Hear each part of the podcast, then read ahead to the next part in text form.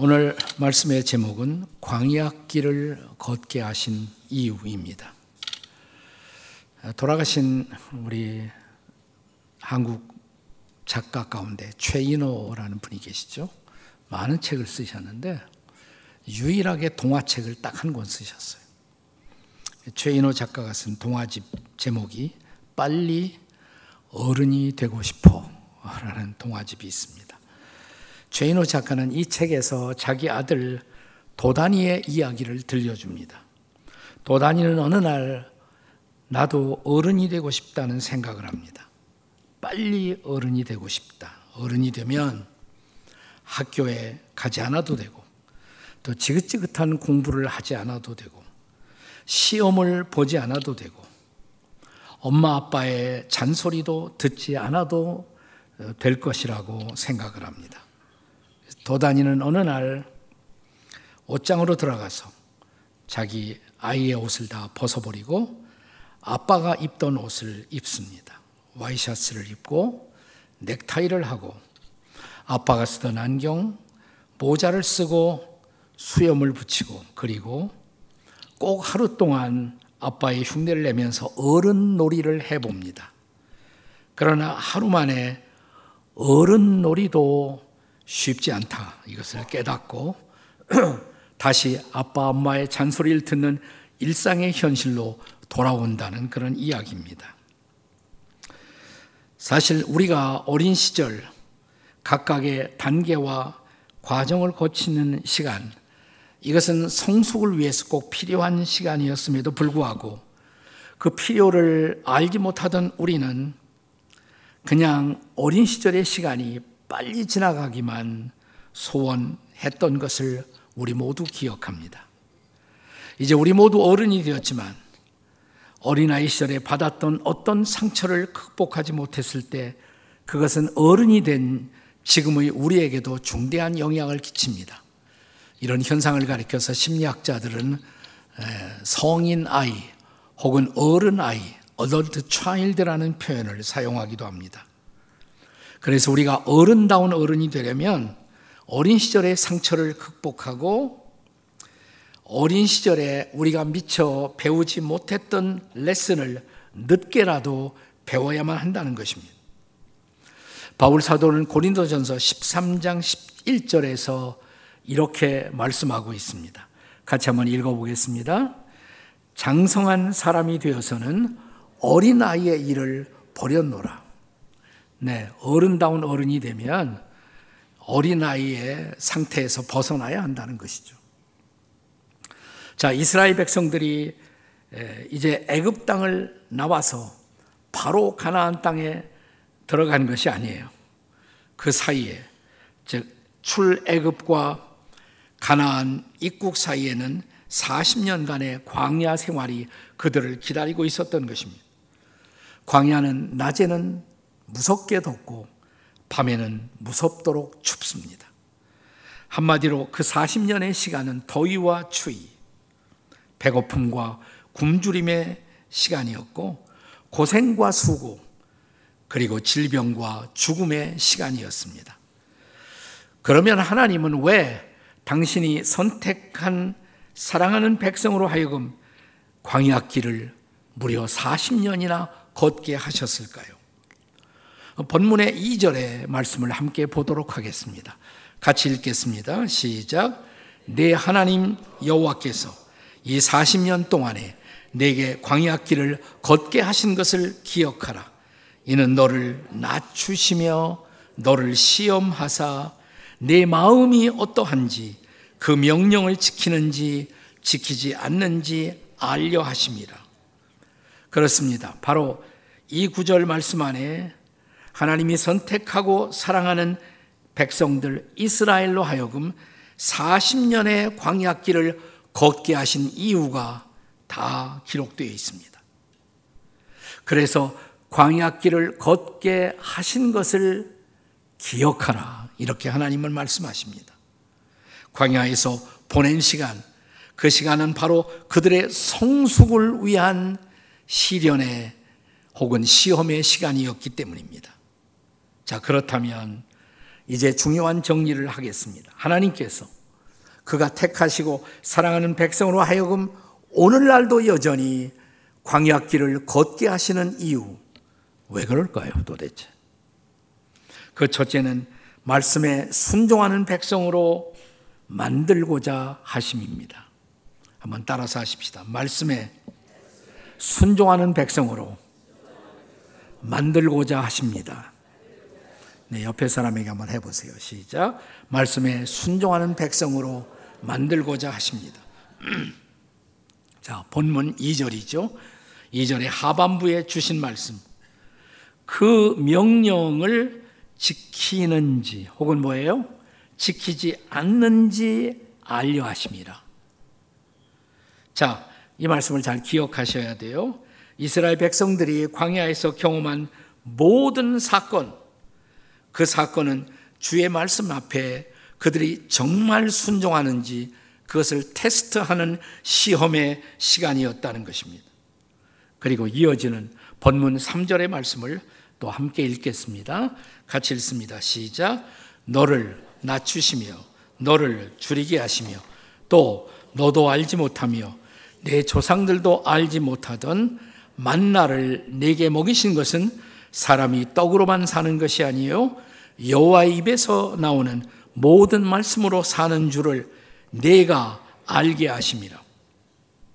사랑하는 여러분, 근데 이 말씀을 구약이 아니라 신약에서도 어디선가 우리가 들은 것 같지 않아요?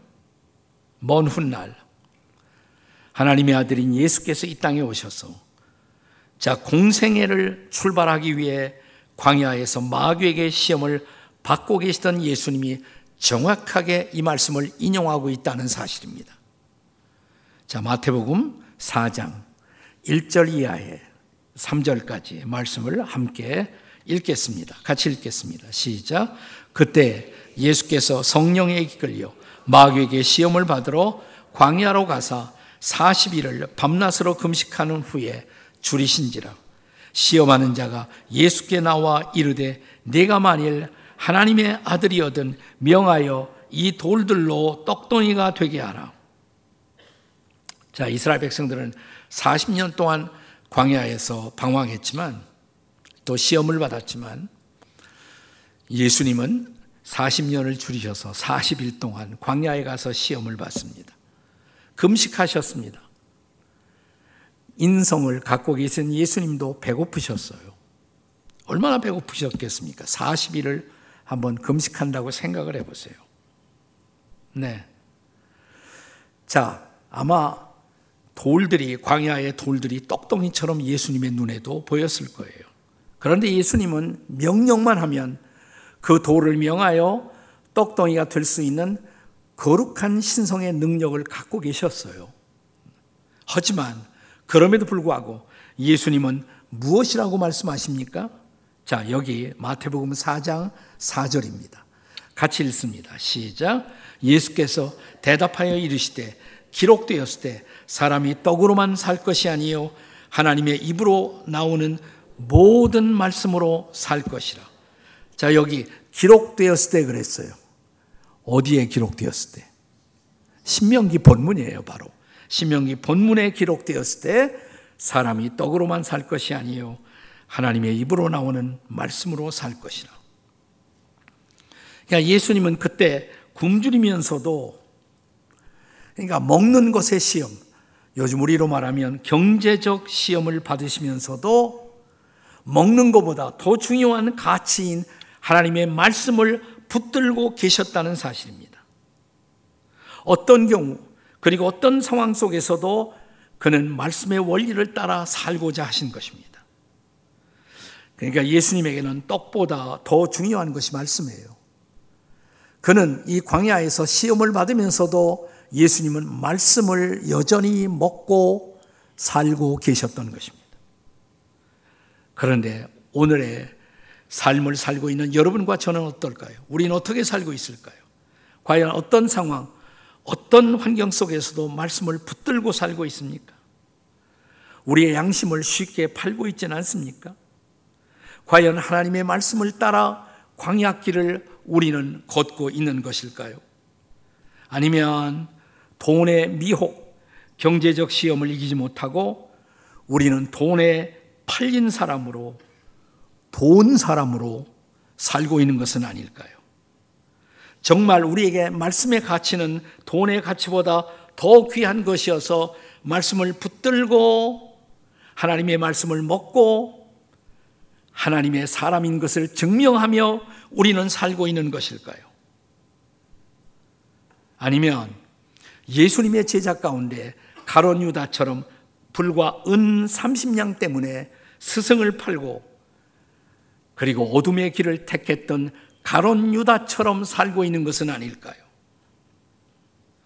주께서 과연 우리로 광야의 길을 걷게 하시는 이유 이것은 그 무엇보다 소중한 말씀의 가치를 인지하고 말씀을 붙들고 사는 모습을 보고 싶어 하셨다는 것입니다. 저는 저와 여러분이 바로 이 시험에 승리하는 하나님의 백성이 되기를 주의 이름으로 축원합니다. 우리로 광약길을 걷게 하시는 이유 두 번째는 자녀의 징계도 사랑임을 알게 하려 하심이십니다. 한번 따라서 하십시다. 자녀의 징계도 사랑입니다. 한번 옆에 사람에게 자녀의 징계도 사랑입니다. 해보세요. 자, 우선 본문의 5절과 6절의 말씀을 보겠습니다. 같이 읽겠습니다. 시작. 너는 사람이 그 아들을 징계함 같이 네 하나님 여호와께서 너를 징계하시는 줄 마음에 생각하고 6절입니다.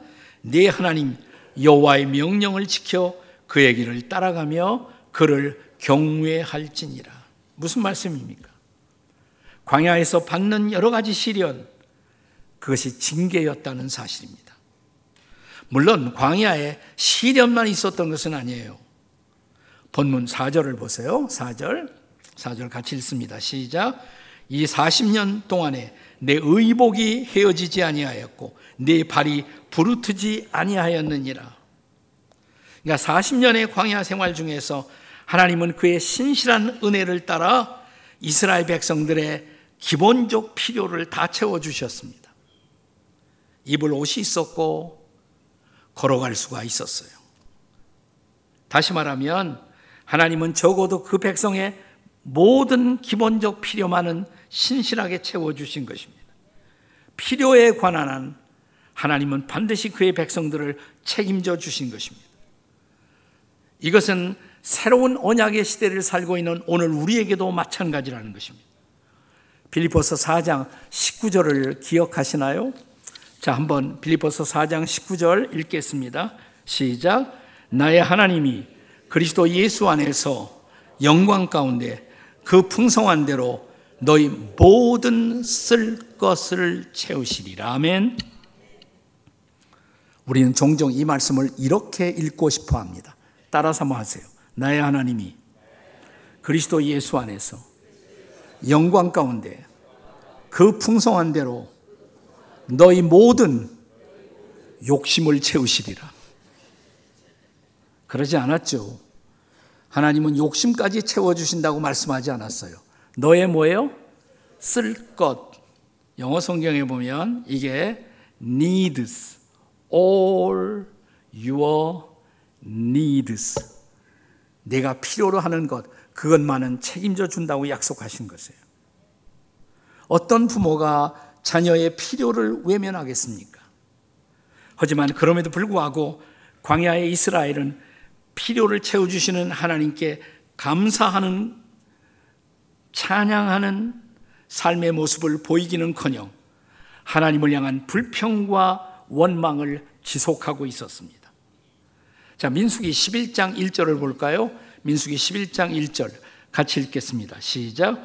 여호와께서 들으시기에 악한 말로 원망함에 여호와께서 들으시고 진노하사 여호와의 불을 그들 중에 붙여서 진영 끝을 사르게 하시며 이게 바로 징계다 이 말이에요.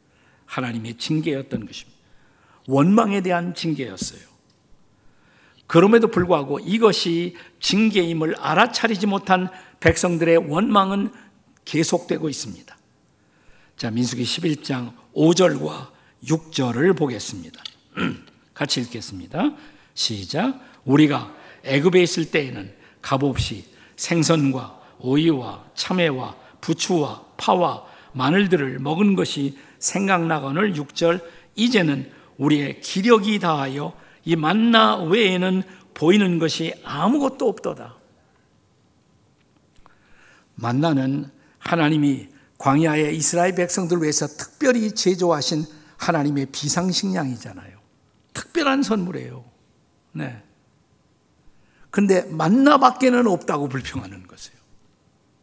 처음에는 그러지 않았어요. 처음에는 이 만나가 꿀송이 같다. 기름 섞은 과자와 같다 그랬어요.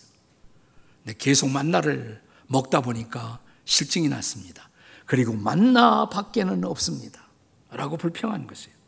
축복을 원망으로 바꾸고 있었어요. 이런 백성을 어찌 그대로 둘 수가 있겠습니까? 그래서 하나님이 채찍을 드셨어요. 징계의 채찍이에요. 사랑하시기 때문입니다. 히브리서 12장 5절과 6절의 말씀을 기억하시나요? 같이 읽겠습니다. 다 같이 시작. 내 아들아, 주의 징계하심을 경히 여기지 말며 그에게 꾸지람을 받을 때 낙심하지 말라. 6절. 주께서 그 사랑하는 자를 징계하시고 그가 받으시는 아들마다 채찍질 하심이라. 저희 아이들이 어렸을 때 약속을 지키지 않은 것을 인해서 가볍게 징계를 했던 적이 있습니다. 근데 울더라고요. 그러면서 울면서 저에게 이렇게 항변하던 광경을 잊을 수가 없어요. 아빠, 아빠는 날 사랑 안 해. 그러더라고. 제가 물었습니다. 아빠가 널 사랑 안 한다고 왜 그렇게 생각하지? 그럼 왜 날 이렇게 아프고 슬프게 해? 그때 제가 제 아들에게 주었던 말씀을 지금도 선명하게 기억합니다. 아들아, 네가 잘할 땐 말이야. 아빠는 기뻐하고 즐거워하면서 사랑해. 그런데 오늘처럼 잘못할 때는 아빠는 슬퍼하고 아파하면서 너를 사랑하는 거야. 제 말을 알아들었는지는 모르겠어요. 나 그것이 하늘 아버지의 마음이 아니겠습니까? 우리가 그의 자녀로서 잘못할 때 징계의 채찍을 들고 우리를 때리면서도 우리보다 더 아파하고 더 슬퍼하면서 하나님은 아직도 우리에게 이렇게 말씀하십니다. 너를 사랑하기 때문이야. 너를 사랑하기 때문이야. 우리가 경험하는 광야에서의 시련, 바로 그분의 사랑의 징계임을 알아차리는 여러분과 제가 될 수 있기를 주의 이름으로 축원합니다. 광야길의 시련, 그 시련을 허용하신 이유, 마지막 세 번째는 약속의 땅을 궁극적으로 소망하게 하려 하심입니다. 따라서 하실까요? 약속의 땅을 궁극적으로 소망하게 하려 하심입니다.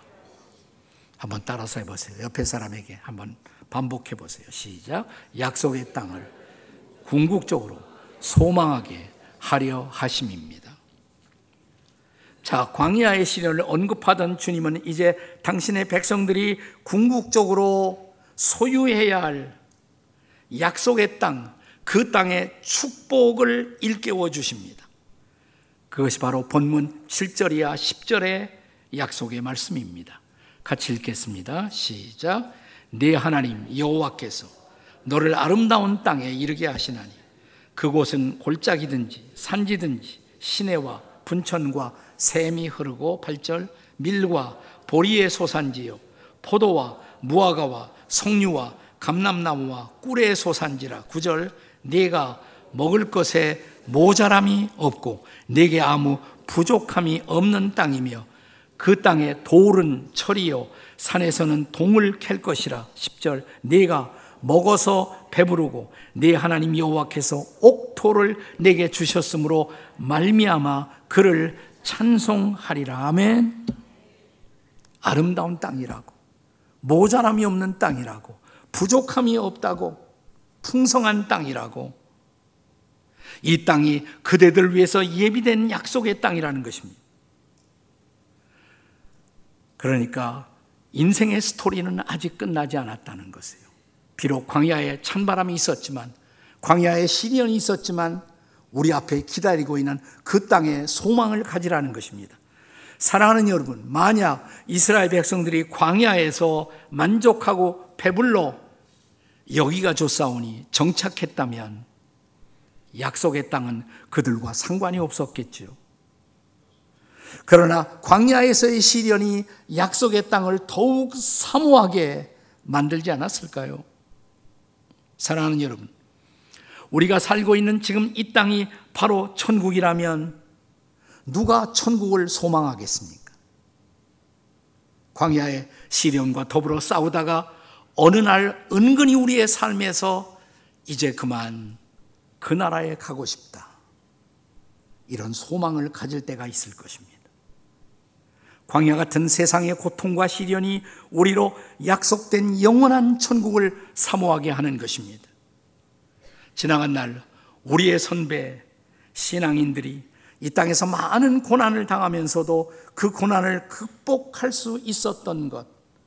그것은 약속된 미래의 영광 때문이 아니었습니까? 로마서 8장 18절의 말씀을 기억하십시다.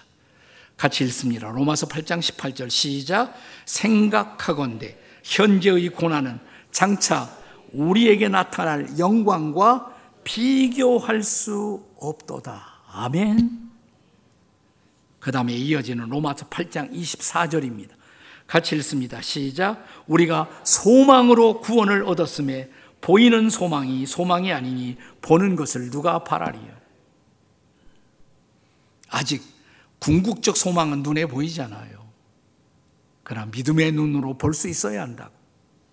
눈에 보이는 그것이 전부가 아니라는 것입니다.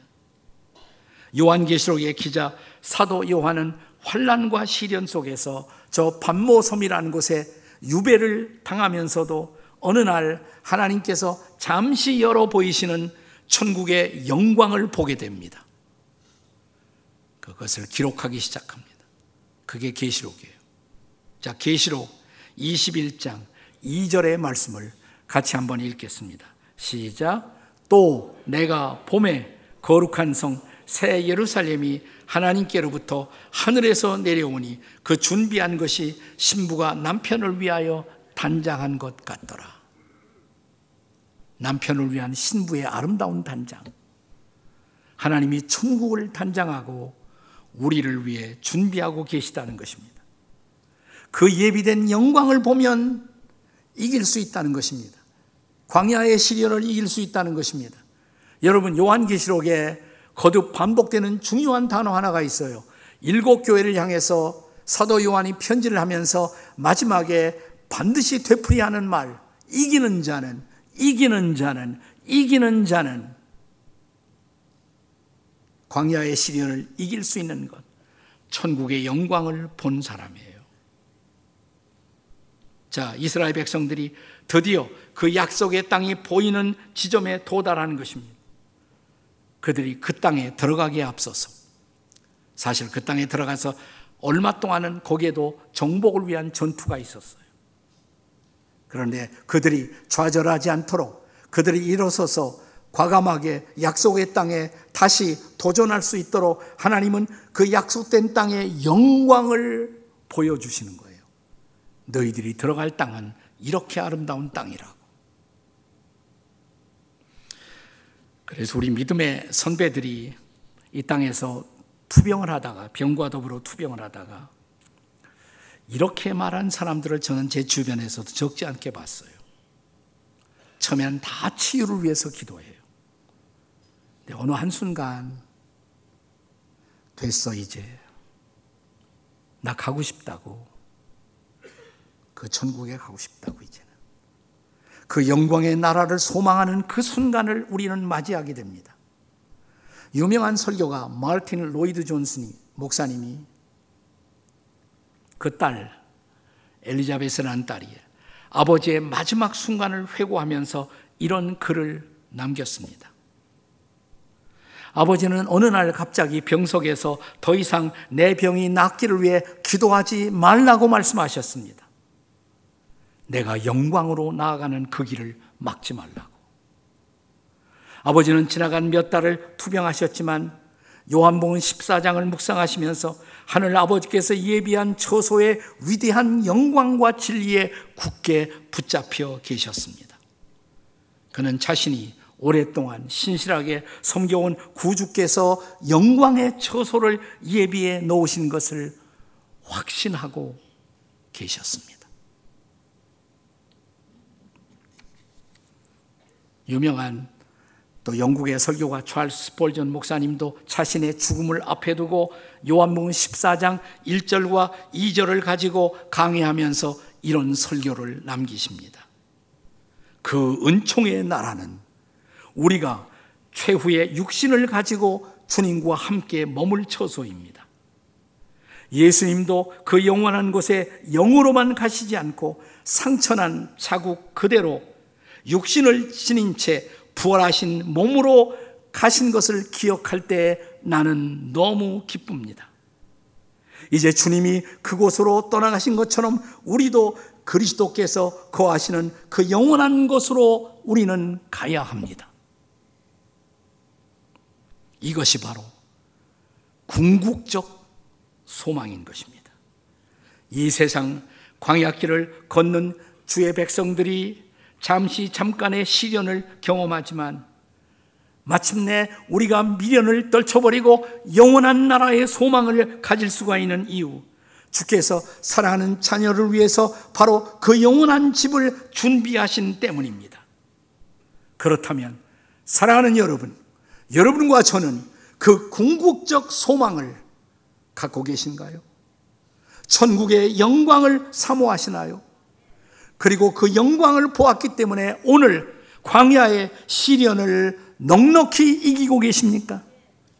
그 영광이 우리로 오늘의 시련을 이기고 광야의 비바람 속에서도 찬송하는 자로 기뻐하는 자로 소망하는 자로 오늘을 살게 하시기를 주님의 이름으로 축복합니다. 아멘. 기도하시겠습니다.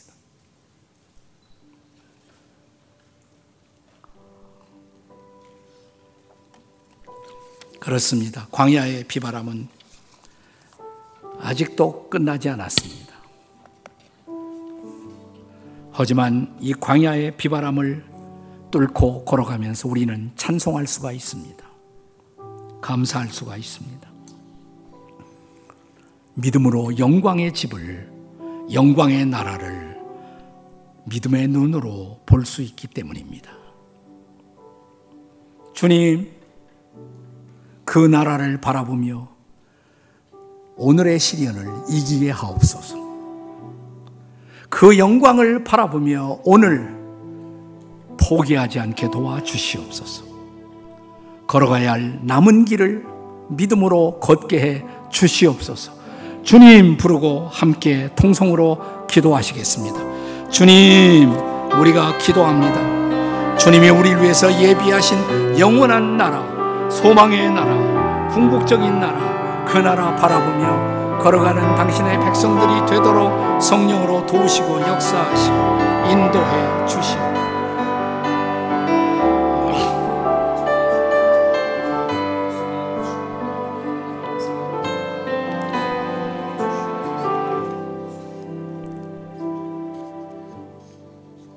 저 멀리 배는 나의 시온성 오 거룩한 곳 아버지 집, 내 사모하는 집에 가고자 한밤을 세웠네. 저 망망한 바다 위에 이 몸이 상할지라도 빈들이나 사막에서 광야에서 이 몸이 고날지라도 오 내 주 예수 날 사랑하사 날 지켜 주시리 그 소망 그 영광스러운 소망 때문에 오늘을 견딜 수가 있습니다. 오늘을 이길 수가 있습니다. 그 영광스러운 그 나라에서 우리의 인생의 짐을 다 내려놓기까지 거기서 우리의 사랑하는 이들을 만날 때까지 거기서 사랑하는 주님 앞에 내 삶의 승리를 보고할 때까지 다시 일어나 광야길을 믿음으로 걷게 해 주시옵소서. 예수님의 이름으로 기도합니다. 아멘.